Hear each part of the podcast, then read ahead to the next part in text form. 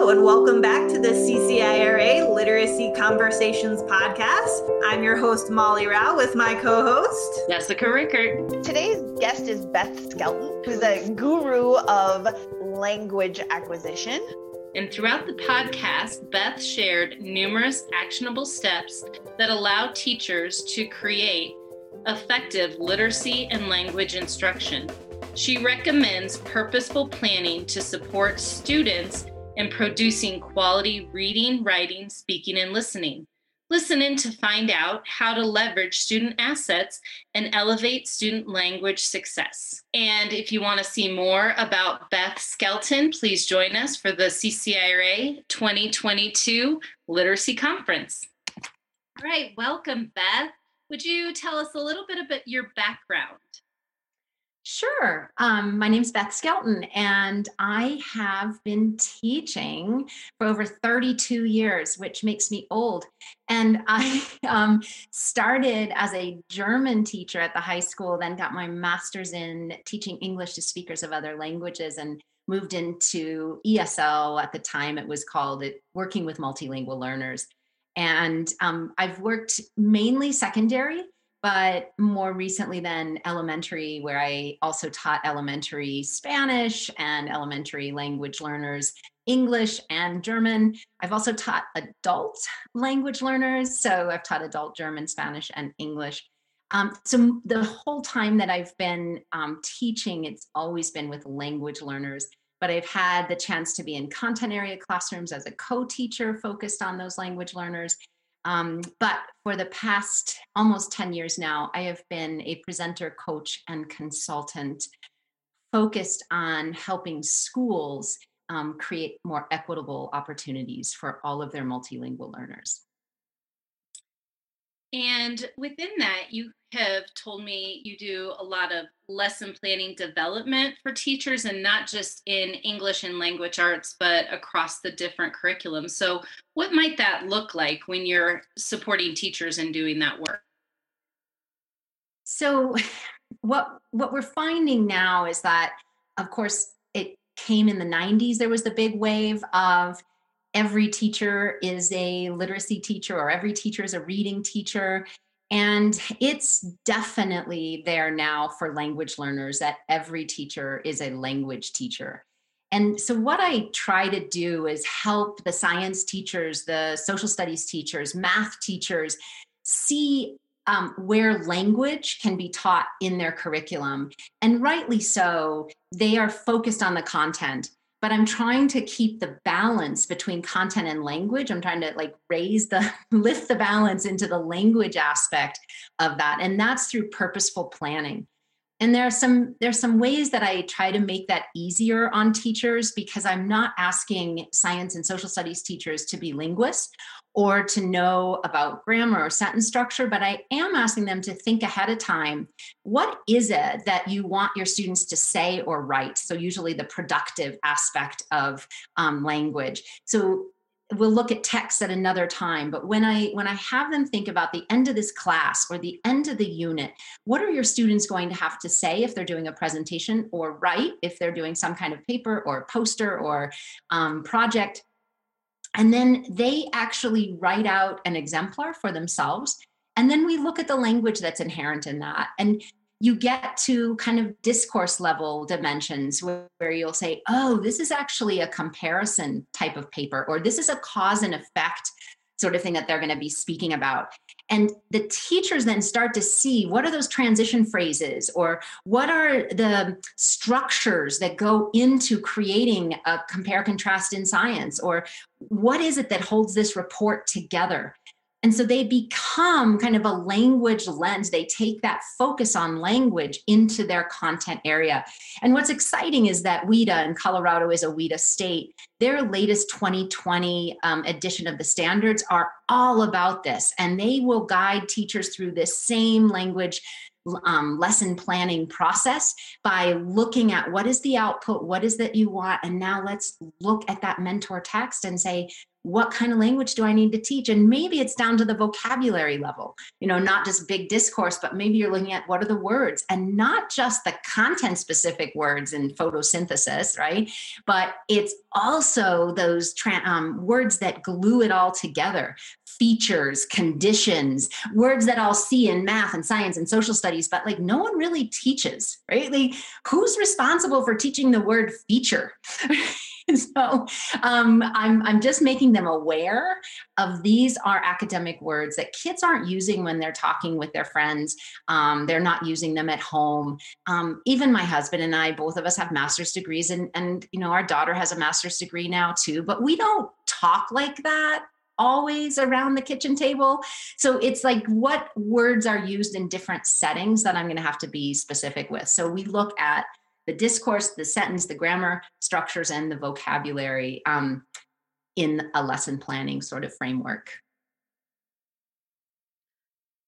I'm kind of excited about this because I think I say this a lot on here. This is why, as a social studies and science teacher, I'm podcasting for CCIRA because you are my people.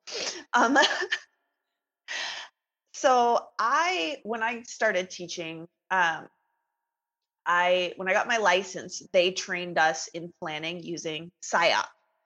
And so I very much started with like, okay, what are the reading tasks? What are the writing tasks? What are the speaking tasks? And I hear you talking about that. You know, you said, you know, kind of the productive, forget how you phrased it, but you know, kind of those those products. What are the kids actually doing?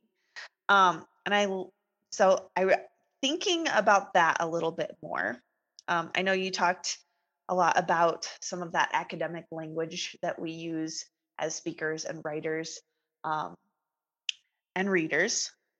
And I'm thinking, so as you're having them, once they identify some of those words, what are some things that you have teachers do with those words? Like, you know, what, what's their next step? Because again, they're they're great at talking their content.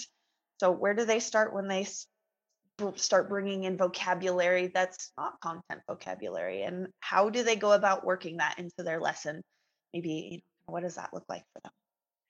Oh molly what a fun question because you're right. Most social studies or science teachers are great with their content words and they're thinking um, if i am teaching about um, territories and citizens, and they all have their um, independent areas or you know policies those words policies and territory and citizens they're going to teach those well and probably have kids get in small groups and and create policies for their little team. And so they're going to act it out and, and work with it and make it really clear. And, and you're right, most teachers are thinking about those. I'll call those the bolded words because in any content text, they're bolded or they're highlighted or they're the ones that have the extra link and they have the pictures that go with them. And so we're really, we we're on board with that but you're right it's the little words or the the um, i'll call them general academic words. Isabel beck who you've had at ccr ira and i got to see her there she would call those the tier two words. Those that carry from one um, content area to another they're still academic but they're not content specific words. So let's take the word feature since i brought it up. Um, it, they kids need to build a concept of that word through multiple exposures in multiple contexts. So i might if i know feature is something that i'm working on let's take land features. There's a lesson that you hear about a lot right? What are the land features of this you know peninsula? Um, so that's the context that i know they're going to need to use it for in social studies but i might say wow those are some really cool features of that backpack. I see you've got pockets on both sides and a zipper across the top. And um, this feature is really interesting to me. Could you describe what it does? So you see that I need the word wall for me as much as the students need it because I see that those are the words that I'm going to have to use in lots and lots of different contexts. And if the word is conditions, and it's under which conditions will this science experiment work or not work or something like that so that is the frame in science but i know conditions have all these different um, uses in different contexts so maybe i go wow what are the conditions like out there right now right outside i see you guys just came in from lunch or recess or whatever it is. So, what are the conditions like out there? So, I am going to purposefully use conditions in multiple contexts because often these words are abstract and it's not like here's a picture of conditions done or you know here's a definition of the word conditions because it just morphs and changes in all of its different contexts. So that's one way is using it in different scenarios purposefully over and over. And then of course isabel beck again mentioning her she's like the vocab guru um, is she has so many activities and games like kids listening for those words like here are three words i want you to listen for or read for. If you come across them in a text bring them in and we'll read that in different contexts so um, yeah she has tons of ideas like that that are really fun and you can implement them in any content area as just on the side. Again i'm not going to go into depth on a lot of that because i know that science teachers and social studies teachers or grade four doing their unit of study that that's their focus. So I can't take too much time away from it, but I can say be aware so that you're constantly thinking of how are we building all of this vocabulary through our units. Okay, so now I'm going to jump off on you talked about the word wall, and I've definitely had a word wall um, over the years. I don't right now, so I'm like, hmm, make sure that comes back. But thinking to the average middle school and high school social studies and science teacher, we don't have word walls. Now, I know my teaching partner and I back in the day, like we set it up. We had this parent volunteer who added all kinds of pictures to our words that we put on the wall. And, you know, it was beautiful. But that's not the norm, at least that I've seen from my colleagues in my department.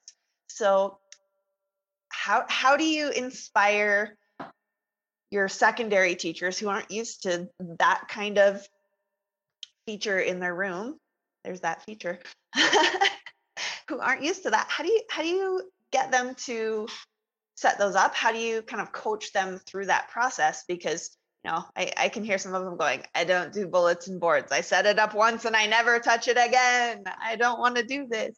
So how does that how does that piece work that's a great question, Molly. And secondary is a different animal. I might have three different preps and three different classes coming through. So, how do I use the real estate, my wall real estate, in the best possible way?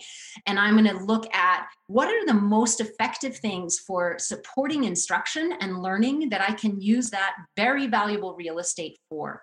And so, I'm going to take a, a critical lens on those classrooms for teachers to say, I don't have space. Well, you really only need a strip you know, because you're not leaving the words up for more than the unit. So let's say it's a month long or a six week unit. You need one for each of your three classes. You need a strip. The second one is like, I don't take time on the weekends to do bulletin boards. I'm not asking you to because the students are going to learn more and it's less work for you if they are doing the word walls. So, day one of the unit on photosynthesis, I've got my key vocabulary that came up on day one. And I might know that by the end of the unit, we're going to have 25 key words that really drive this unit. And they're both content and like general academic. So I've chosen those. And I know that there are 25 kids in my class. So everyone's going to do it once, but they get to sign up. So here's how I honestly, this is how I ran it. At the end of the class period, I was writing the words on the board sloppily as they came up and I might do a quick sketch and I just really quickly write it up and I go, hey, I see that I've got five words here. Sign up. Who's doing um, chlorophyll? Who's got photosynthesis? Who's got, and they'll sign up. They're done for the unit. Their job is to create a beautiful word wall word with a visual they come in the next day and it's a beautiful review because now they show their word, they describe it, they tell why this picture represents that word. And then, boom, all I have to do is stick it on the wall. So I give them the paper. I know how much paper or space I need because I have 25 to 30 words. That's it for my whole unit. Can't do much more than that anyway. It's just overwhelming. So I have to really focus in on what are my key words. And then each day, as I'm sloppily writing on the board, I go at the end, I have three minutes at the end. I go, oh, guys, sign up. Yep. I noticed that you six kids haven't done any word yet. Do you want to take which one of these do you want? So there's choice, there's voice, but everyone will do a word by the end of the unit. Zero prep on my part, right? I'm just taking notes on the board. At the end, I highlight those keywords that I know I want on my word wall. they are building the word wall as we go. It is personalized and it's super supportive for everyone in the class. And what's fascinating is when they come in with a picture that I would never have chosen for that word, right? And they're describing to me why this is feature. Like, wow, that gives me a whole new look at that word feature. I like it. Let's put it up there, you know, and somebody will go, I don't like that picture. Good, bring a different one tomorrow, right? We'll add it, we'll add it to the wall. Like you are welcome to do that. Whatever supports your learning. So I'm I'm like turn things over to the students, more learning, less work for the teacher more learning for the students. It's kind of a motto. And so, and with secondary teachers with three, four preps, you've got to make it manageable. And then end of the unit, we celebrate. Those words come down. I've got that whole um, strip of my wall ready for the next unit in that group in that class. So that's one way of managing it. And it's not it's not a mandatory thing. A lot of teachers have students do their own kind of word wall in their notebooks. But like I said, if I'm not seeing those words up there, I probably won't be using them as much as I need to. So it's as much for me as it is for the students. But I can just like, if it's on the wall, I can point to it, remember? And that visual brings it back. They'll connect the word to the student who brought in the poster. And so now you've built in a review right from the beginning because they they brought their word in. We started the day with what we ended with yesterday. That's beautiful. Teachers will love you. They'll be like, yes, you just made this doable. So happy. And like you said, the kids are doing the work. So they're doing the thinking and the processing. I find when kids have to choose visuals, there's so much good processing that goes into that. They know those words so much better. Um, Jessica, do you have any questions before I jump in with more? Well, I just wanted to comment too. Like you're talking about, you're a secondary person, but this could relate to elementary too. I a lot of elementary teachers really use their word walls for just sight words, but this is a perfect thing to use for those transition words. Like I love that idea because I do think, especially coming from elementary, we focus on sight words for reading and the bold words for science and social studies. But even if they're not English, I mean, we're all English language learners. And so all kids could benefit from these in between words. And you know depending on like grade level you are the kids can be absolutely doing that. Even kindergarten kids with a little support do need to interact and can do that. So i love that idea for all ages. Yeah and jessica what you're getting at too is that the word wall is not static it's interactive and there's a lot out there on interactive word walls and I actually wrote a whole blog called Working with Words Off the Wall. So, really, how do I get them to be manipulatives? How do I get them to be things I can play with, work with, um, interact with? And that's another nice thing, Molly, is when the kids bring in those papers, and if I give them an 8 by 11, again, zero prep, here's your 8 by 11 copy paper, right? Bring it back. Um, so if I have 25 of them and we're doing the unit review, every student can have one. And now we can do those interactive, like Spencer Kagan cooperative learning strategies, like I've got this word, you've got another word. I describe mine to you, you describe yours to me. We trade. And now I go on to the other person, but I've got a new word. Or I'm quizzing you about my word and you're quizzing me about my um, your word. So there's different ways to play with them once they become manipulatives and we take them literally off the wall to do these kinds of games. All right. So now moving on from that piece of it, you said you had teachers partly to identify some of the words that they're going to use and teach. You had them write an exemplar. What does the process of that look like? Because again, I know some of my colleagues who are like, I am not a writer, I am not comfortable being a writer. So how do you walk teachers through that? So let's let's take an example. I start small first of all. Most teachers are now familiar with the uh, concept of an exit ticket. And that exit ticket, I'll put in quotation marks, could just be a turn and talk where you're giving the students a prompt where they're somehow bringing together all of the learning of that lesson and they're sharing what they know and, and the teacher is formatively assessing as they walk around. Or the exit ticket could be writing. And there's a prompt and they ask students to write. And that prompt could be something like explain how you solved the problem or justify your answer on this if it's math okay? Or describe the key features of x landform. Or you see where i'm going with this. So it's usually what we'll call in my world a language function word.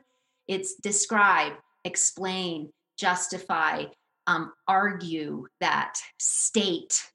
It's those kinds of words um, that that create more language than just a one word response okay so that's common for teachers already. The the tweak that they need is is rather than a question i usually have them start with one of those function words like this is what i'd like you to do is to explain x y or z. All right. Because this is an exit ticket and we know how it is in secondary class. We're closing class, and I have a whopping five minutes to get those exit tickets if I'm lucky, um, if I remember before the bell rings. So, honestly, it's not a big prompt, it's not a full page paper. This is a quick prompt. And so, what I tell teachers is look, you're only going to give your kids five minutes at the end of class today, anyway, right? So, if your kids can write it in five minutes, you can write it in two could you please write your model response to your own prompt so that I know, as the language teacher, the specialist that's coming in to support the students or to be your co teacher or to help the kids in, in my class that I have with them? I need to know what that looks like because I'm not a 10th grade science teacher, which is now abundantly clear as you hear me struggling for words for different, you know, units. So I am not that specialist. You are, and I need to see how a scientist would write this answer to this prompt. So if you could do that for me, it should take you two minutes, three minutes max, right? So again, it's very short, very quick. Now, as a language person, I can help you look at what is the language in that. Um, and what's wonderful to do with this is um, in teams. So if there's a ninth grade team of everyone is doing physical science, and they're all working on the rock cycle and they come up with an end of the week kind of exit ticket and they want to see are the kids getting it? Do they understand how metamorphic rocks form? Um, something to that effect right? So they would um, come up with the same prompt they give the same prompt. Every one of them writes their own response to that prompt and you'll get three completely different answers which is fine because you want it to be open enough that it's allows for the students to show what they know. But what you're analyzing in all of those, again, is did everyone write the same kinds of structures? Then I know what I need to teach. And that leads to possibly a sentence frame that might support students who need it. That leads to, wow, all of us used temperature and pressure. We better make sure we're talking temperature and pressure when we're, we're dealing with metamorphic rock um, so that those key concepts are linked to metamorphic rock. That whatever they they just start to realize the linkages that go. It's not just metamorphic rock, but some terms that go with it because kids are describing. Um, a lot of times teachers will take a choice and they'll say choose one of the rock types or choose one of the layers of the atmosphere or choose whatever the content is and explain how or um, show or demonstrate something to that effect where they're getting at language. Anyway, they're all different contents because the kids are choosing differently, but they can analyze it for the types of words, the types of sentence structures. Does that help, Molly? So it's fairly quick. It's end of the unit, end of the lesson. Um, and it's not that big final paper. It, it's shorter chunks. And it just gives a starting point and it's honestly the way that i was able to student or co-teach in so many different classrooms. I would just say hey what do you want them to be able to do at the end of the lesson? Do you mind writing that out? Like what would it sound like if they did it really really well? I'm not the historian here. I'm not sure how to put that together. But going in knowing that this is what the expectation is i can sure make sure that kind of language is getting out on the board or in the supports that answer that answer was perfect. I even wrote down some steps that I'm going to put in the notes when I, you know, type this up and publish it. Um, so very clear. So you were talking a little bit about sentence frames, and I'm hoping, you know, with some of the new requirements that teachers have for some cultural diversity training and some ELL training, that that's familiar to everyone. But on the off chance that someone has missed somewhere along the lines what a sentence frame is, can you kind of describe that? And you know, we have a lot of shiny new teachers who are interested in CCIRA, and so you know their background knowledge is a lot smaller too. So can you kind of describe a sentence frame or maybe give some examples to help some of those people who maybe don't know what we're talking about kind of cue into what we mean by that? Sure. Let's take one that would be um, for higher level students, uh, give as an example. But the bottom line is a sentence frame is a structured pattern that helps students put their language into a more complex sentence than they might be able to do without that support.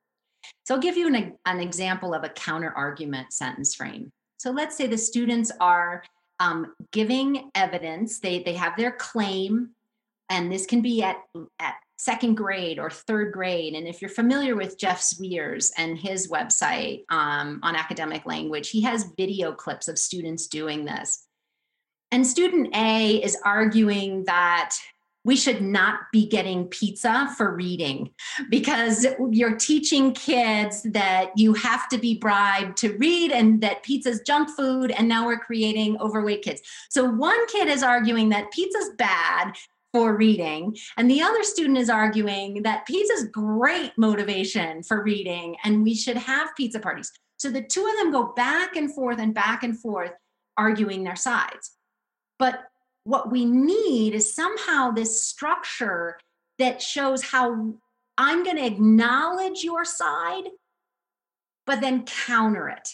And that's this this is a much more advanced skill is linking into a counterclaim. So a sentence frame that the teacher after she's listening to the students just go back and forth, back and forth. My idea is and the other one my idea is, my idea is and there's no linking, right? They're just saying their list of evidence and their reasoning. So instead, the teacher might go to the board and, and write this frame. Even though blank, comma, I still think da da da da da. So even though pizza may motivate some students, comma, I still think pizza is not a good idea for encouraging reading because it is junk food and reading in itself is a joy. Okay, so the student is combining, I'm going to acknowledge what you said, and I'm going to counter it with other evidence. What you've just done there is taken a student, and this is language levels, WIDA levels. You've just taken a student who is a solid three with their claim, like just their statement, we should not eat pizza. pizza for reading is bad. Like that's a that's a solid level three in the WIDA world for language learners. A four would be like, I don't think we should eat pizza because da da da da. But bam, if you can link it with those um, extended complex sentences with a independent and a dependent clause using even though, you are just moving this student into the category where we can start to exit them from the program and look at them as no longer in the English language acquisition program. And the interesting thing is, is that most of our home language English learners can benefit from that kind of frame as well and that kind of encouragement. Like you guys are kind of just staying right in your lane of this is my idea, my idea, my idea. But you know what really helps an argument is when you acknowledge what the other person said and then counter it. And here's how you can acknowledge that, right? Although, even though, right? Does that help on what a frame is? Yes, I think that was beautiful. And I think that gives us a little bit of a transition. So, you know, we've done we've done this nice flow a little bit. We talked about some vocabulary, we talked about, you know, writing and kind of how teachers come up with some exemplars. And now we're moving into that spoken language piece a little bit. Um, which I like because I love to get kids talking. And I actually like that's right where my seventh graders are language wise. Like they really need help going, okay, you need to acknowledge that before you, you know, make your point. Um, so they work on that all the time. Although I showed them a video of some second graders that can do that. I said, these kids are really smart. And I said, no, no, no, they've just learned it. You haven't yet. You just have to learn it. Um, and so, you know, I think that's important for all of us as teachers to know, you know, all of our kids can do this. We just have to give them the structures to, you know, scaffold that and build those skills over time. Um, but since we've kind of jumped around a little bit, we've talked about speaking, we've talked about vocabulary, we haven't talked as much about reading. Um, so, do you have some specific supports that you help teachers develop to guide their students as readers and to help their students as readers when they're tackling some of those difficult content content texts? I think that's a challenge sometimes. You know, we we know you know again we know about the bold content words but how do we tackle reading in different ways how do we help kids work through you know at any level from small to big work through some challenging text that's great and and it's really where the field is going is making sure that our students can access grade level and and complex text now there's always the students that are newcomers, they're level one in, lang- in language acquisition, level two. They're going to need some truly modified or simplified text. But by the time our students have been with us and they're at a level three in reading, a level four in reading, they need exposure to and support with accessing those grade level texts. And just like you said, Molly, they can.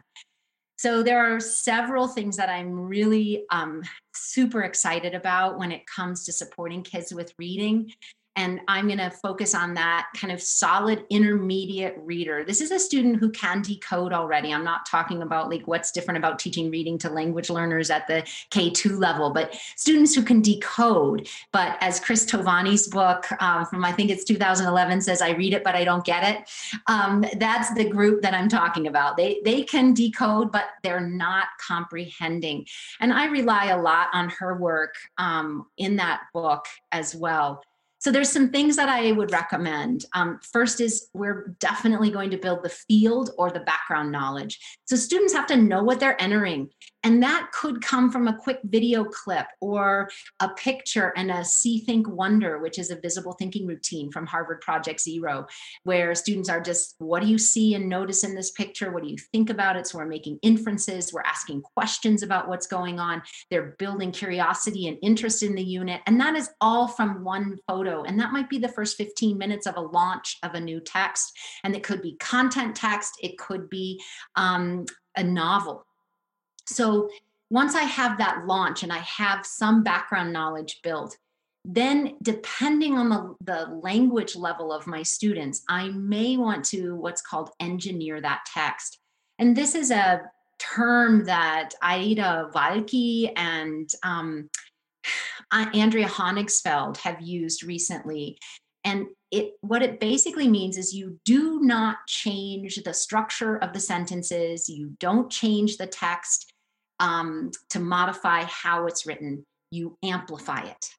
And what that means is that you're going to amplify maybe with an extra visual right where it is, not at the bottom of the page, like where does this visual go? How does it connect to anything I just read? But a visual right there in the text or next to it. You might chunk the text more than it already is. So, a nonfiction text, I might take each paragraph and write a guiding question at the top of that paragraph. So, I'm amplifying the text. I might translate into the home languages into my in my classroom those key words that are just they're really tricky but you need them to understand the text and i'm just going to put in parentheses right after that um, a couple of translation words, right? I might change words um, into easier to use. So the word myth might become story just in frame. I'm not changing the text, I'm adding it. So I'm amplifying, not changing. So what they're finding is with amplified text, this engineered text, students can read, meaning comprehend, much higher levels than we would say is their lexile, quote unquote, lexile level. They're actually able to comprehend because I've built the comprehend, I've built the background, then I'm giving them support in the text itself. And then once they have that engineered text, I would say first couple of, you know, first exposures, maybe it's reading with a partner. And we're going to stop after every paragraph and either answer that question at the top of the paragraph, or my partner's going to summarize, or I'm going to interact after every paragraph. And that alone can be a huge support. So, one of my long term English learners, it was classified as long term English learner in 11th grade. Um, I introduced this partner reading and, and asked him how he liked it. And he says, Well, it takes a lot longer, but at least I understand. so, and, it, and I didn't change the text at all. I didn't add extra pictures. I didn't translate anything. We just talked about every paragraph. And he was able to read it like pronounce it and decode it, but he just needed that processing chunk by chunk by chunk. And I said, you know what? You can do this now on your own. I don't want to do any strategy that isn't um, empowering students to do it on their own. They have to be able to, like, I own this. So I'm like, hey, so you read a paragraph. What are you going to do? Oh, I'm going to ask myself a question about it. Great. oh, I'm going to do a quick summary. Perfect. And um, he actually did very, very well on the International Baccalaureate exams the following year. But that was his strategy to get through. So maybe that's one. They've partner read, you had your See Think Wonder, you engineered the text a little bit, they partner read. And then you can do a whole bunch of great strategies that, like Ellin Keene, who comes to CCIRA all the time, she um, talks about Smokey Daniels uses these strategies as well. These are all people that come to CCIRA and they're fabulous. And those would be any of the Harvard Project Zero visible thinking routines. And one that I just love is the word, phrase, and sentence. And again, these are zero prep teachers. Listen, zero prep, no cutting up anything for this, right? All you do is ask the students to go back into the text and find one word that just captured their attention. And then we talk about why that word captured their attention. And through each of the words that the kids are giving, we're getting more insight into the text. And then they find a meaningful phrase for that passage. And a teacher that just did this recently in, um, I think it was a seventh grade social studies class, she wrote, We never got past phrase because the whole class period we talked about all those great phrases and the conversation was so rich and the kids were getting so much out of the text that we never got to sentence and that was fine and she said i've never seen the comprehension so high so a lot of it is what many of the people that I always visit, like Donalyn Miller, Regie Routman, it's about slowing down and really enjoying that text and and finding the the richness of it. Now, I can't do this whole process that I just gave you with a novel. I can't do the whole process with an article of 15 pages or a whole chapter in the social studies book. But I can do that process with one page and it teaches the students those strategies that they can then use on their own when they're reading independently. Is that the kind of thing you were looking for molly? Absolutely. I'm not looking for anything. I'm looking to learn beth. But um oh now I, I just forgot it. I, ha- I had another question for you. I always have questions in case you can't tell. I, I just live in question mode all the time. Um oh was it oh so as you're talking through this, I can tell, you know, this is something that you're making very explicit to students. Like, this is the thinking strategy that we're using right now. Um, is there, and I've I've already jotted down resources and places that I'll link in into the notes for anybody who listens who wants those. Um, and so I know you've said, you know, the visible thinking routines. Are there any other resources that maybe you haven't mentioned that are good go tos for teachers who are like, okay, what are these explicit things that I need to talk to my kids about? You know, some resources that they can look through and kind of build into their practice. Or is that like, you know, is the there are there are so many great ones out there for K8 teachers who are working with language learners in their grade level and content area classrooms. One that I can absolutely recommend because it's a beautiful book and super accessible with great examples is Andrea Honigsfeld's book called Growing Language and Literacy.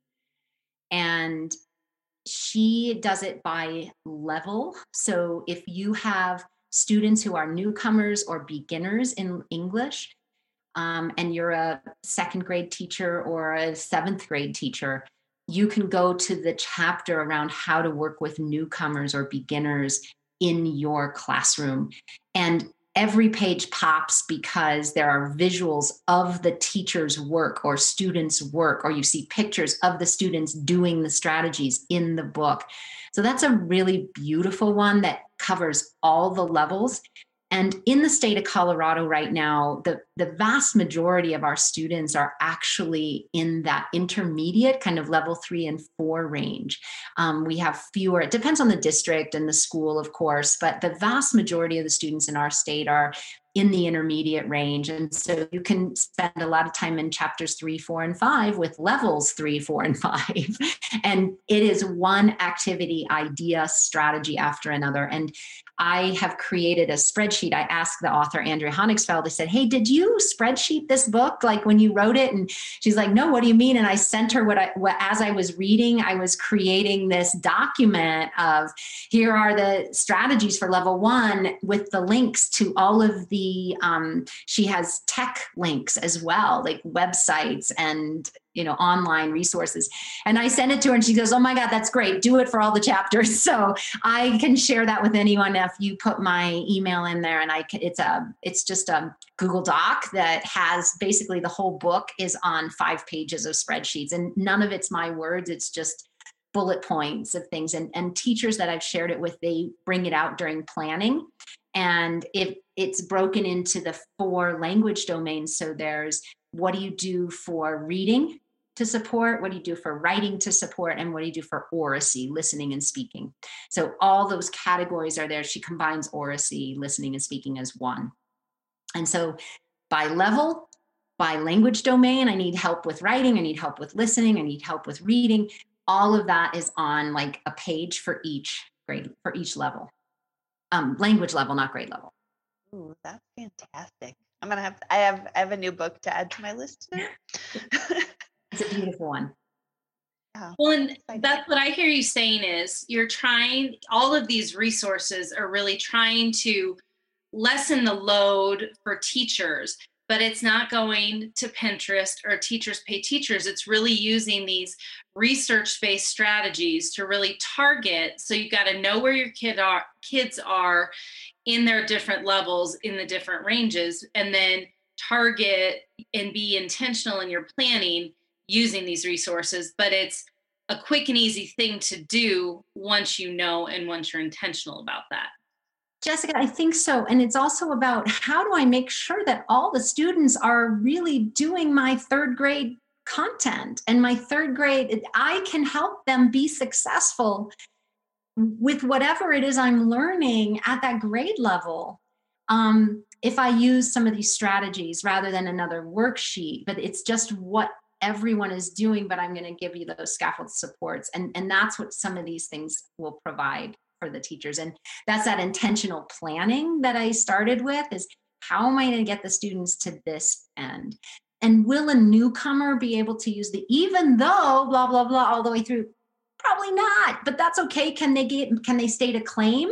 And can they show me their evidence? Absolutely. And when I say show evidence, it might be a picture that here is my evidence, but I can state a claim. I think blank. Yeah.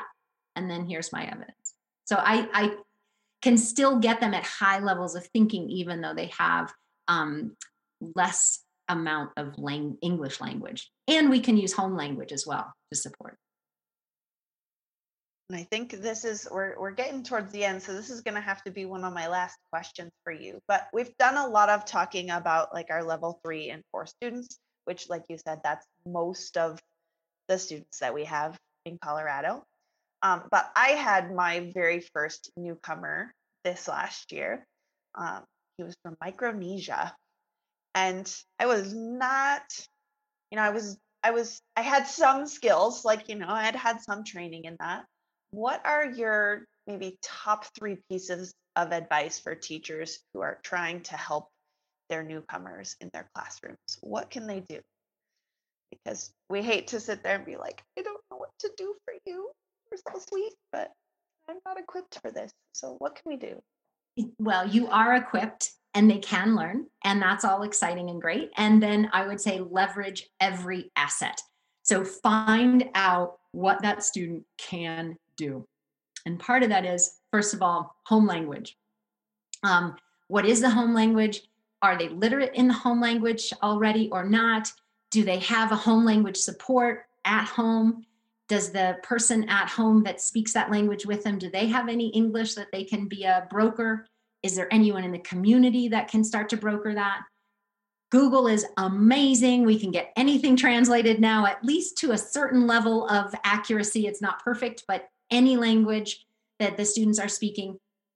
Um, so we can use that if they have some reading ability in their home language. If not, we have the Google Oral where you can translate it and then have the Google say it to the student. So even if they're not yet literate in their home language, we can have it say. So there's so much now um, versus when I started doing this in 1990, teaching English language learners, and I had uh, 15 different languages in my classroom, and you know Urdu to um, Spanish. I, I had the whole group, and and we didn't have the Insta Google, so um, it was a little bit different at the time. Visuals are huge. Hands-on activities are huge. Um, the vast majority of our students in Colorado are Spanish speakers. Yours was not. But again, integrating them into small group instruction right away. Um, they they can use their iPad if the school gives out iPads or Chromebooks or whatever you have for the tech for the students, so they can learn how to type in if they're at that level and they have literacy what they want to say. Um, I had a kindergartner in a school that knew how to use his iPad he would speak in Korean and then it would come out in English to me. I would speak back to him in English and it would go back to Korean to him. And we had this fabulous conversation.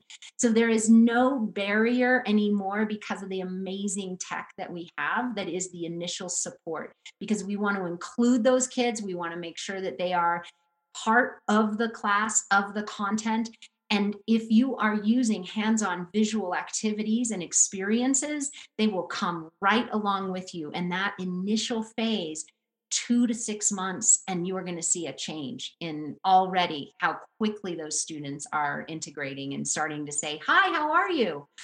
like very, very quickly. So that's exciting.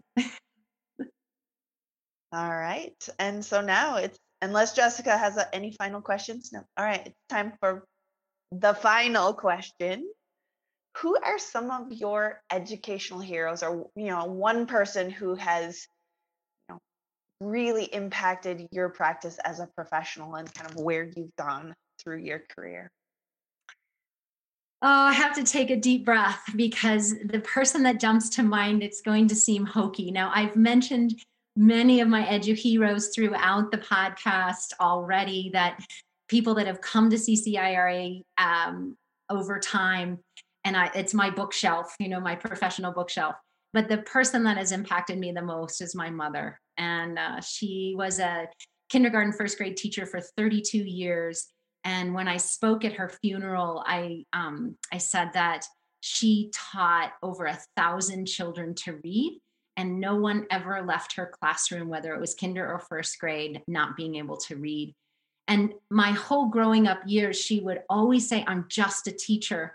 And I um, said at the funeral, if that's just a teacher, then that's just incredible. What she has done for the world is a thousand people um, learning to read. And after, at her funeral afterward, people would come up to me and, and say, your mom taught me to read and i like i don't even remember my first grade teacher but they remembered her teaching them to read so she's impacted me in so many different ways. Um, I, I, think I went into education because I grew up in her classroom.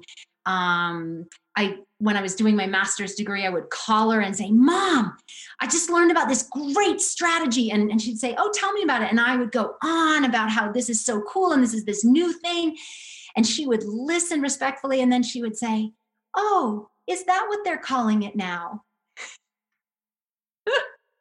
so I think it just shows like there is not much new under the sun. And as I was getting ready to talk to you guys, I pulled off on my bookshelf one of Regie Routman's books. It's called Transitions, and it's from um, the 80s, I think.